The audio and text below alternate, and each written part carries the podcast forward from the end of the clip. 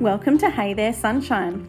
We all know life can be dark and grey at times, but this podcast is about finding your sunshine and how to have more of it in our lives. If you want to hear real stories from everyday people, chats with health professionals, and self reflections, then this is the podcast for you. Let's break the stigma of mental health and open up the conversations.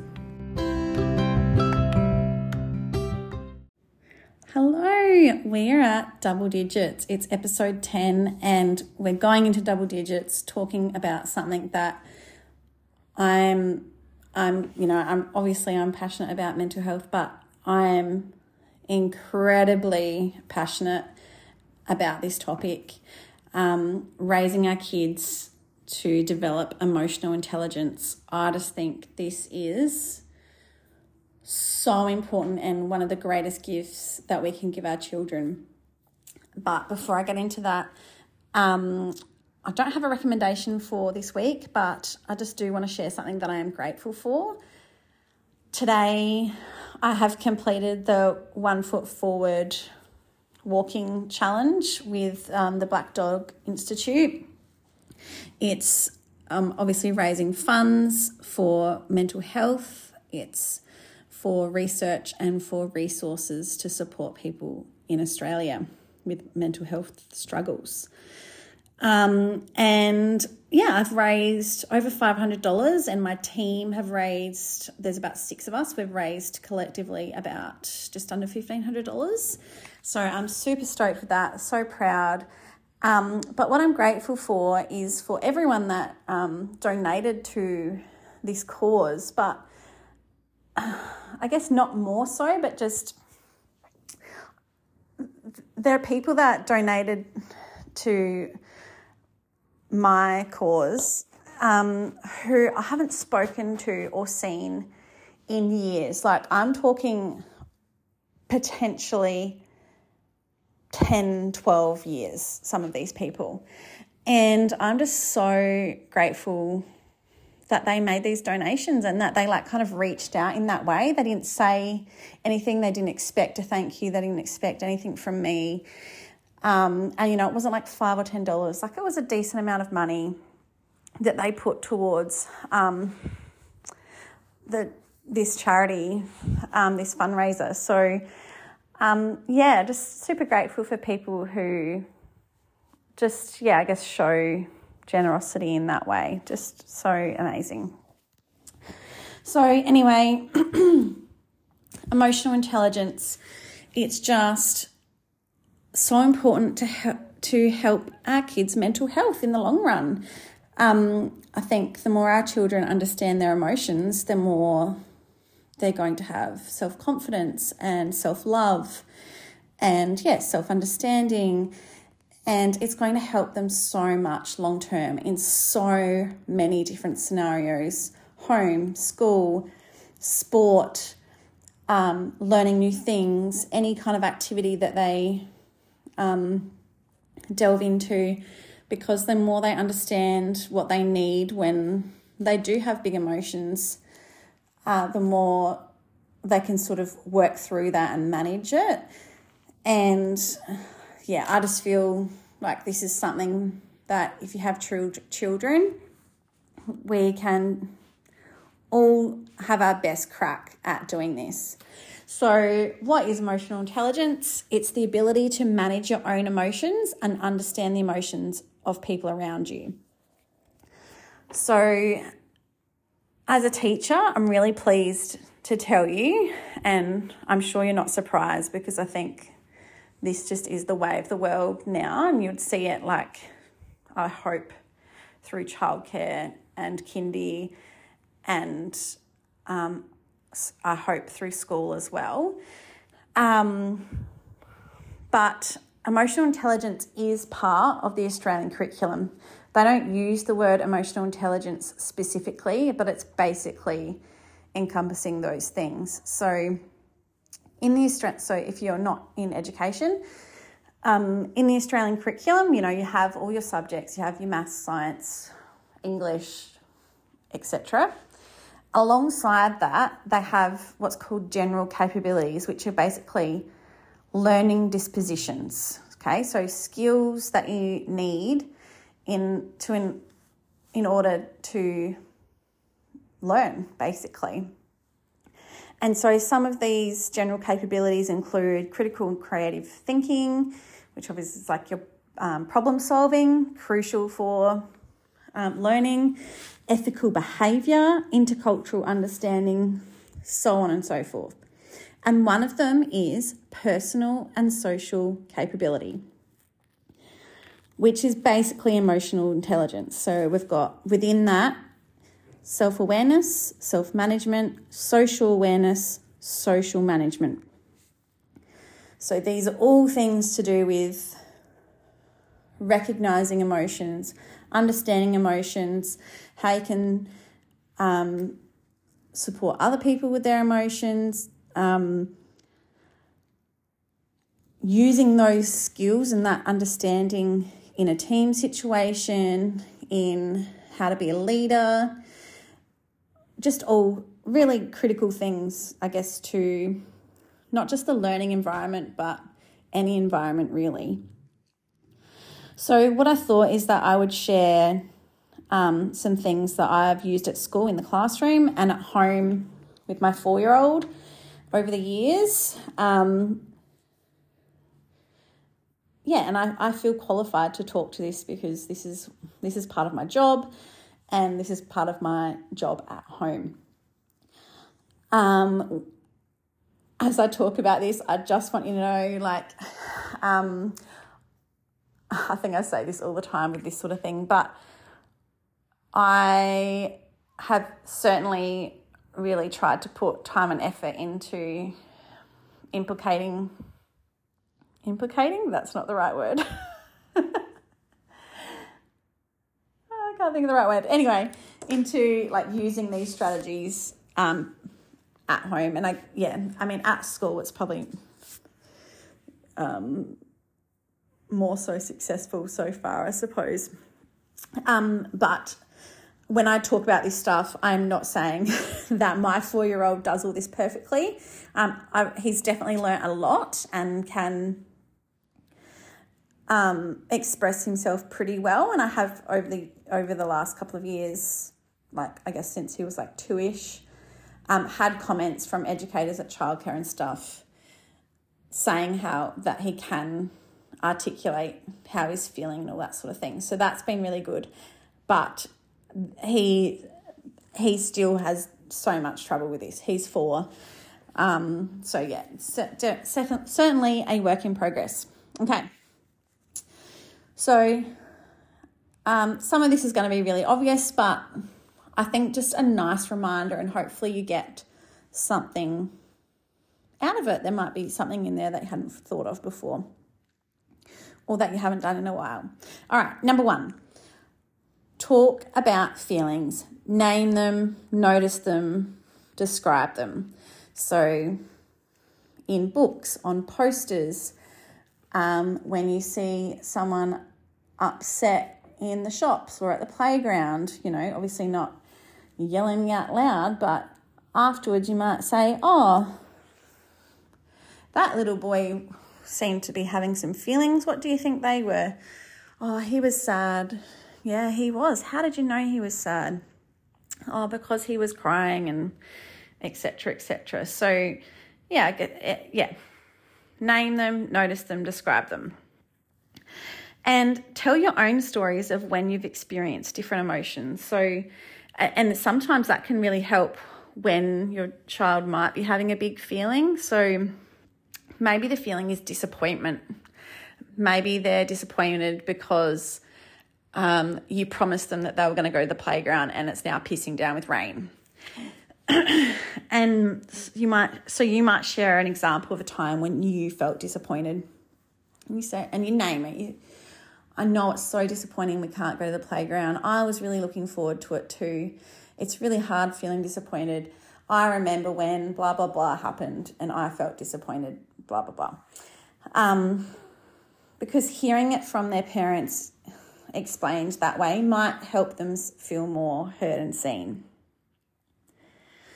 Um, if the opportunity arises and you feel like you can, um, you could talk through your own emotions at a time when you're yourself feeling big feelings. Um, I, I think I put did a post about this a while ago, but there was a day where I was feeling really anxious and worked up, and um, I can't remember the scenario exactly, but I think Alfie was upset, and I was just feeling very overwhelmed. I was feeling anxious and I could feel myself getting starting to get narky. And instead of like taking it out on Beau, which I really in that moment really didn't want to do, um, like I got down on my knees with him and I said and I held his hands and I said, "Beau, Mummy's feeling really." I think you did use the word anxious. Mummy's feeling really anxious at the moment. Can you please help me? And he I said, Yes. And I said, Can you help me do some breathing? And we did some breathing together. And and I said, Can you please give me a hug? And he gave me a big hug. And, you know, that's not what something I would want to do all the time. That's a big responsibility to put on a four year old. But I think also an amazing thing to show him and for him to see me be vulnerable and me talk through what I need and for him, I guess, to be part of like feeling helpful in that moment. Um, so that's probably not something that's going to pop up all the time. But yeah, I guess if the moment arises and you feel like you can, that could be something that's really powerful. Number two, give them or teach them the language. So, um, I remember when Beau was four, teaching him to say, like, I feel frustrated. And that, you know, that started by, you know, me asking, Are you feeling frustrated? And so, yeah, he would initially, he would just say, I feel frustrated. And then the next step on from that is, I feel frustrated because I want that toy and Jeremy has it. And so at least then you know what's bothering them, you know how they're feeling, you know what's bothering them, and they can articulate that. And that's really important, not just in the home, but like if if something's going wrong at wrong in an education setting or maybe they're being looked after by someone else, how amazing if they can like articulate that to whoever's caring for them. Another step onto that on with that is giving them the language of being able to express what they need. Now, there are so many adults that can't even do this, and um, they're not going to be able to do this all the time. Like sometimes the emotion is too big. I know I can't even do this sometimes, but um, you know, there will be times where they will be able to express it. So, as we know, everyone, children included, adults included, deal with their emotions in different ways and need different things. So it might be I need space, I need a cuddle, I need to talk, I need alone time. And um, yeah, again, something I have taught Beau over the years is yeah, that because he is very much, not always, but often goes into that flight response and wants that alone time. So, yeah, I used to say, Do you need alone time? And he would say yes. And I'd say, Okay, I'm just going to be over here. If you need me, I'll be waiting. I'm just going to leave you alone. And then, you know, we would talk through whatever we need to afterwards. Um, but I have seen him and I know um, at childcare, I don't know so much since he started kindy, but I have seen him use that language. So I've seen kids like chasing after him, whether they've agreed that they're playing chasey or whether it's just happening in the playground or whatever. I've heard him say, I need alone time, I need alone time. And for him to be able to say that to his friends or whoever he's playing with, I think is just incredible because, like, other four year olds, they know what that means. They know what it means to leave another person alone. And if hopefully by him saying that, they can give that to him and it might prevent something from escalating further. So, yeah, I think that's really important. Um, and this sort of, because that's that is a stra- that's talking about strategies. What strategies help them? This sort of flows into other strategies. Um, so yeah, helping them identify what they need and to express it, which is what I just talked about. Um, other strategies might be to do with breathing. So you might have heard of finger breathing. So what they do is they trace around um, the edge of their fingers and they breathe in, out. So I can't remember. I think it's you might go out when you go down the finger and then in up the finger, down. I'm doing this as we're talking. Down, breathe out, like down the side of the finger, breathe out. You get the idea. So finger breathing is a good, um, a good one, and um, yeah, I've used that in the classroom before, and Beau has definitely come home and talked about that as well. So that's that's really cool that yeah, it's being used elsewhere. I mean, I didn't invent it, so of course it's being used elsewhere. Um, other strategies, it might be screaming into a pillow. It might be that they just need to run around. Um, yeah, so many different things that, and I think the more you know your child, the more you might sort of be able to recognize what strategies are going to be best suited to them. Number four, books. There are so many books. the market is saturated with books talking about feelings, emotions, all of that stuff. Go to any Big W, to Kmart, Target, whatever, you will find them. Um, but just remembering um, they don't need to be books specifically about emotions. You know, under this emotional intelligence umbrella, you could be reading books about kindness, gratitude, resilience, sharing, having a go, solving a problem. All of those things relate back to emotional intelligence.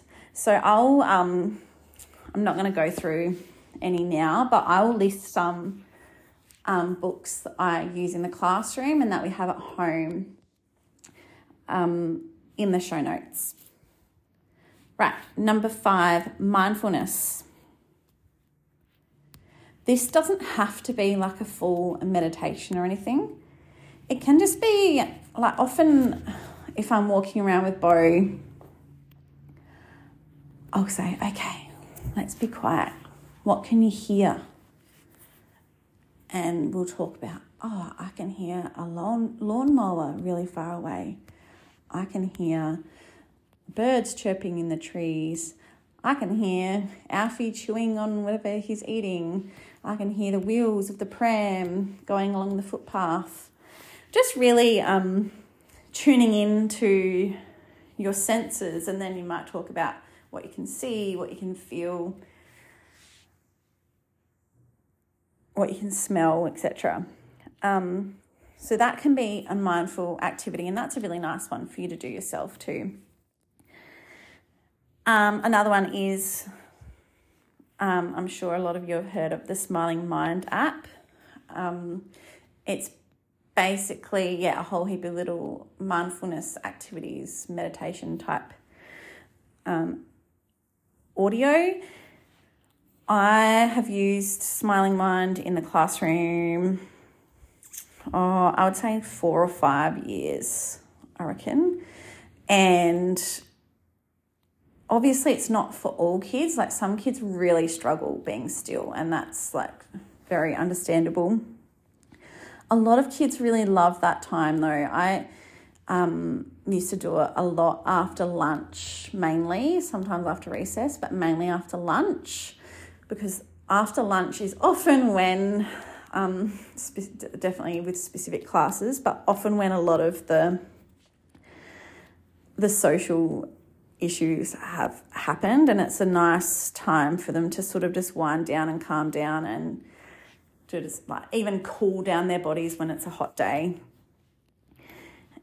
And yeah, the Smiling Mind app has a kids section where you, that you can work through that like they they I think that's probably in the teacher section but I think there's ones for home as well. And you could even just go into the teacher, teacher section because I'm pretty sure anyone can access it.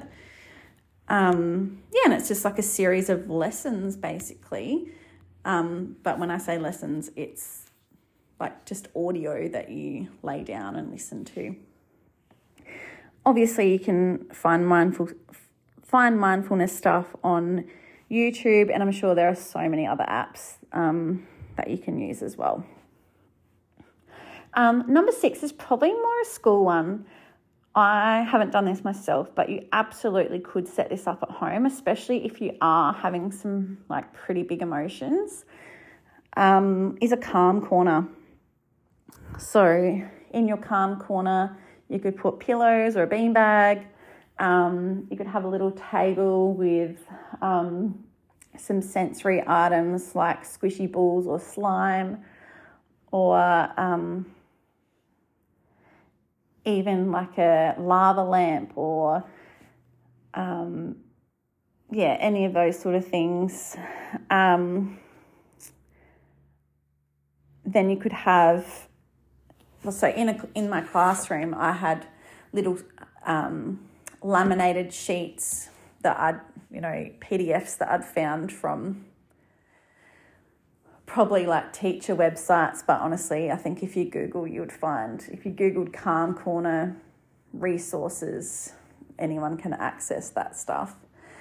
Um, yeah, but I found little breathing techniques pictures. So, yeah, they had the hand one, there was like box breathing, which is like that's a common, I've heard about that outside of kids and classroom stuff. Um, so that's a cool little thing to have like in your calm corner. You can have little quotes in there that are might be about feelings or um, self love or whatever. You can have some of your emotional intelligence style books in there for kids to read. Um, and just, I guess, if it's in a classroom, like um, a little sign about what the calm corner is for and I remember I did have one. Obviously, it's been a while since I've had a calm corner set up. Um, but I remember I had one a little sign that went through kind of the steps and what how you know when you're ready to sort of re-enter the group. Um, so yeah, I found that really helpful in the classroom, especially when I had a um, really emotional class um, it was a great way for kids to, I guess, number one, have a place to go, number two, self regulate, and number three, I didn't have to, that it was like a non verbal exchange. They would go sit there. I would know that I need to go and help them with something and if I can't get there straight away, like the fact that they're sitting there and they've got a few things to do and a comfortable place to be, I can get to them when I can. And when I did have this rather um, emotional class, there would often, after break times, be multiple social situations that I was having to help manage and often, not often, yeah, regularly, often, I guess, um, we would come in from play and I would be able to at least get the rest of the class started, do my explicit instruction, explain the task that we were doing, and then get to that child um, after I'd finished and got the, the rest of the class set up. And also, you know, those kids are right there and can hear what you're explaining. So hopefully you've sort of tuned into the explanation at the same time. So anyway, yeah, a calm corner is a good one. Um, another one is so number seven, just reflecting on your day as a family, um, because that can bring up different feelings and is I think it's just a good way to reflect as a family. Um, I've heard and seen this done in different ways. We haven't really started anything like this um, as a routine. When I would pick up from Beau, Beau from childcare and we had a bit of a drive, I was in a bit of a habit of asking him um, what was something that made you feel proud? What was make today? What was something that made you feel happy today? Sad today? Etc. Etc.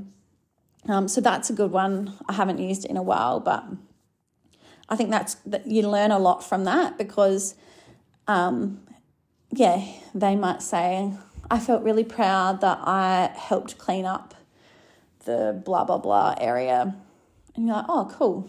You're learning something. They're being helpful. They're following instruction.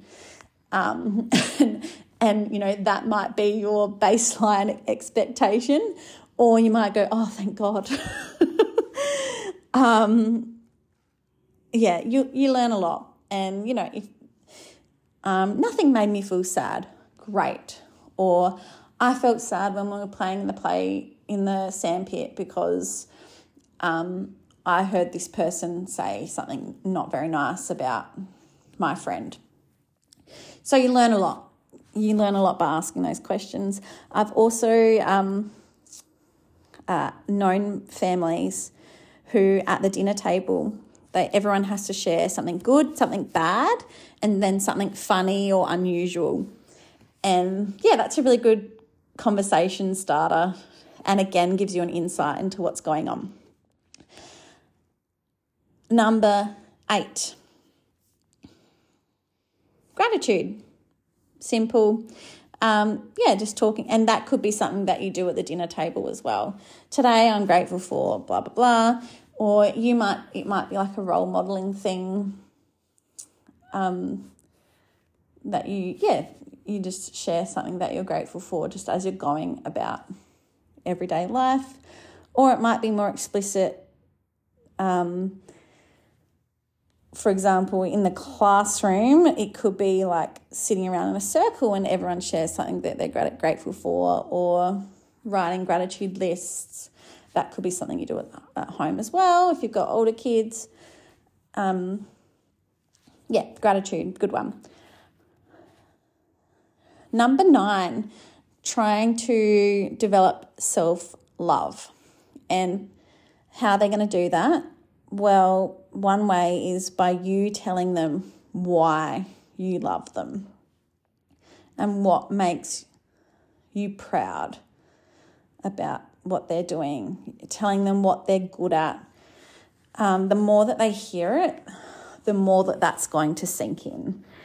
And I think we all want our kids to love themselves and who they are. So I think the more we can tell them what's so great about them, the more they're going to believe it. And I think that's just so important. So, yeah, that's all I wanted to share today. I just think, yeah, we want to bring up kids who love themselves. We want to bring up our kids to express their feelings. We want to set them up for success. This having these having emotional intelligence is going to help them in so many ways, in multiple facets of their life. And I just think it's such an amazing gift that we can support them to have. It's not gonna, it won't be a straightforward thing, um, but there are things that we can do to help sort of get that ball rolling when they are younger. And you can start this some of this stuff from as young as two. Honestly. So, yeah, I really hope you enjoyed this episode. I think this is a really important episode, and I really encourage you um, to share this among any of your friends or teachers. Um, I would love feedback on this one. I spent a fair bit of time writing this up and yeah, really reflecting on this. So I hope I hope it's been useful and informative for you. But yeah, I'd love you to share it. Make sure you click subscribe or follow follow um, on Spotify or Apple Podcasts so that you can get more podcasts from me. Thank you so much for tuning in today. I really appreciate it. Have a great week.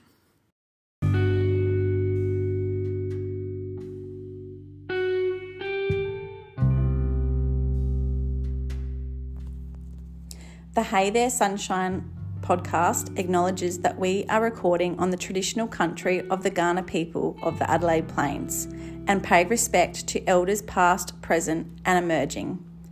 We recognise and respect their cultural heritage beliefs and relationship with the land. We acknowledge that they are of continuing importance to the Kaurna people living today. And we also extend that respect to other Aboriginal language groups and other First Nations peoples.